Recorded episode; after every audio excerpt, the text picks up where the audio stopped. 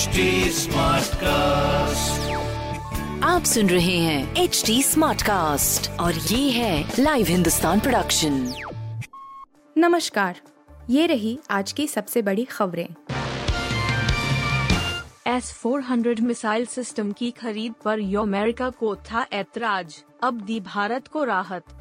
America की प्रतिनिधि सभा ने भारत को रूस से एस चार सौ मिसाइल रक्षा प्रणाली खरीदने के लिए सी प्रतिबंधों से खास छूट दिलाने वाले एक संशोधित विधेयक को गुरुवार को पारित कर दिया। भारतीय अमेरिकी सांसद रो खन्ना द्वारा पेश किए गए इस संशोधित विधेयक में अमेरिका के राष्ट्रपति जो बाइडन के प्रशासन से भारत को चीन जैसे आक्रामक रुख वाले देश को रोकने में मदद करने के लिए countering America adversaries through sanction act से छूट दिलाने के लिए अपने अधिकार का इस्तेमाल करने का अनुरोध किया गया है। राष्ट्रीय रक्षा प्राधिकार कानून पर सदन में चर्चा के दौरान गुरुवार को ध्वनि मत से यह संशोधित विधेयक पारित कर दिया गया।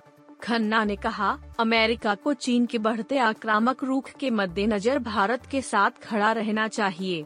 भारत कॉकस के उपाध्यक्ष के तौर पर मैं हमारे देशों के बीच भागीदारी को मज़बूत करने और यह सुनिश्चित करने पर काम कर रहा हूँ कि भारतीय चीन सीमा पर भारत अपनी रक्षा कर सके। एल्ट न्यूज़ के को फाउंडर मोहम्मद जुबैर को दिल्ली कोर्ट से राहत 2018 के ट्वीट केस में जमानत। दिल्ली की पटियाला हाउस कोर्ट ने एल्ट न्यूज़ के सह संस्थापक मोहम्मद जुबैर को आपत्तिजनक ट्वीट मामले में जमानत दी। अदालत ने जुबैर को पचास हज़ार रूपए के निजी मुचलके एवं इतने ही रुपए मूल्य के जमानती के आधार पर जमानत दी है। बता दे कि मोहम्मद जुबैर एल्ट न्यूज़ नाम से फैक्ट चेकिंग वेबसाइट चलाते हैं। उन पर कथित फैक्ट चेकिंग के नाम पर लोगों की धार्मिक भावनाओं को आहत करने का आरोप है।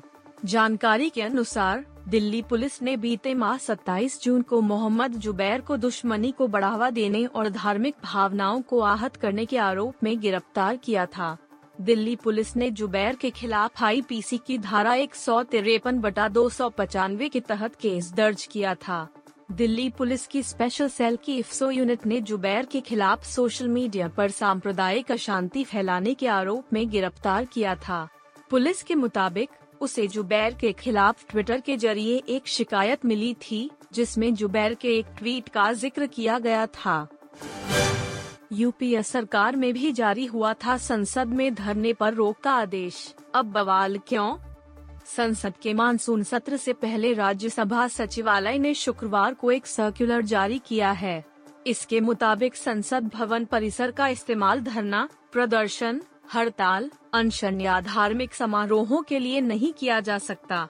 राज्यसभा सचिवालय के बुलेटिन में कहा गया है, सदस्य किसी भी प्रदर्शन, धरना, हड़ताल, उपवास या किसी धार्मिक समारोह के लिए संसद भवन के परिसर का उपयोग नहीं कर सकते हैं।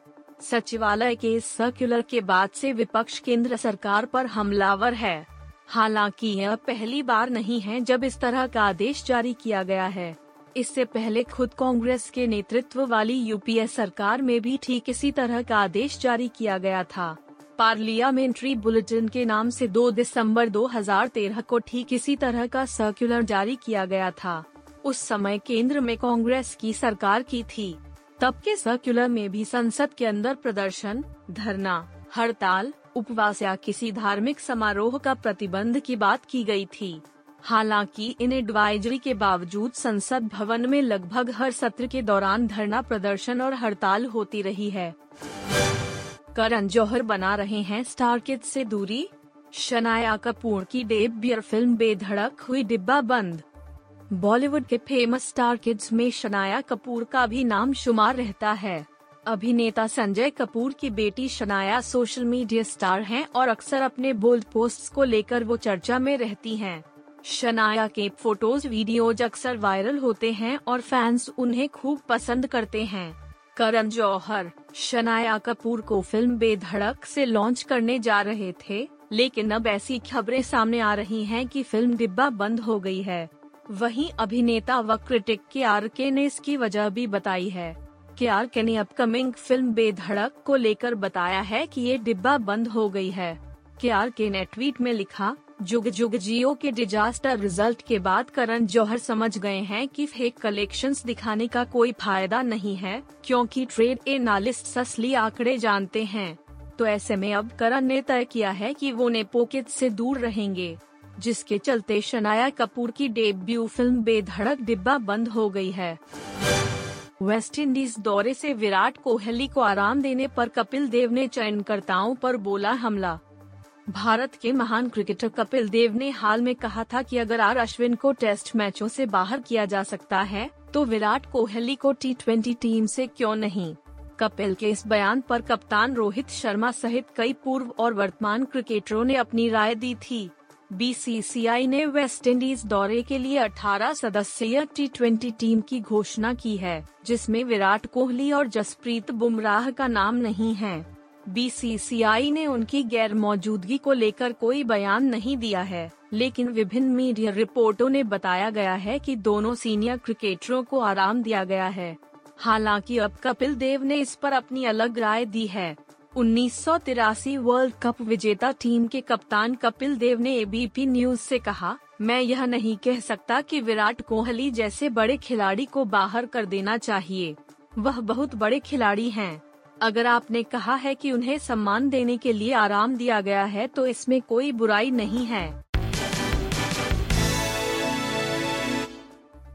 आप सुन रहे थे हिंदुस्तान का डेली न्यूज़ रैप, जो एच टी स्मार्टकास्ट की एक बीटा संस्करण का हिस्सा है।